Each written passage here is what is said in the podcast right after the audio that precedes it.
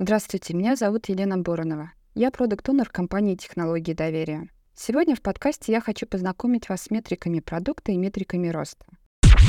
Очень обобщенно можно сравнить IT-продукт с фабрикой. Продукт принимает на вход пользователей, а дальше они превращаются во что-то иное. В активных пользователей, выручку или запросы в техническую поддержку. Группа метрик, которые показывают, как продукт перерабатывает новых пользователей, называют метриками продукта. Например, если мы разрабатываем банковский продукт, такой метрикой будет retention. Метрика, которая отвечает на вопрос, сколько людей вернулись в банковскую систему в определенный день, неделю или месяц после первого входа в нее. Метрики продукта не зависят напрямую от числа новых пользователей. Конечный результат переработки пользователей — это метрики роста.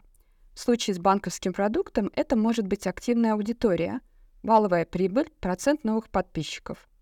Метрики роста прямо зависят от числа новых пользователей. Другими словами, метрика роста — это функция от метрик продукта и числа новых пользователей, которые подаются на вход продукта.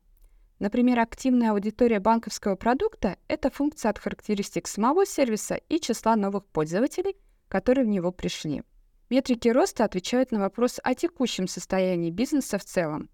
Метрики продукта характеризуют сам продукт, вокруг которого строится этот бизнес.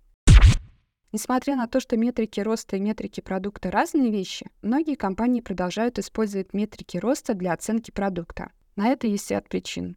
Первое — историческое. Зачастую в компаниях используют бухгалтерские отчеты как источник информации о состоянии бизнеса. В них как раз и отражаются в основном метрики роста — доходы, расходы, чистая прибыль и так далее. Вторая причина — технологическая. Многие системы продуктовой аналитики по умолчанию показывают метрики роста, а не метрики продукта.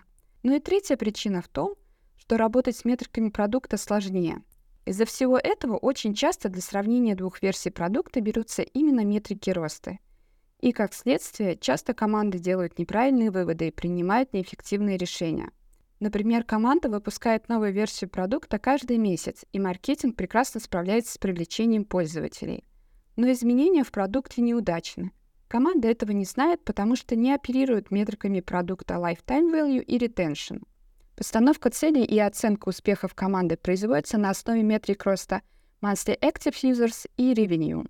Вдобавок, проблемы с продуктом завуалированы большим притоком новых пользователей. В таких случаях исправление продукта становится слишком дорогостоящим удовольствием. Теперь, когда вы знаете, чем метрики продукта и метрики роста отличаются, вы будете осторожны в своих суждениях. А я жду вас в следующем подкасте, где мы затронем не менее интересную тему — гипотезы ценности и гипотезы роста продукта.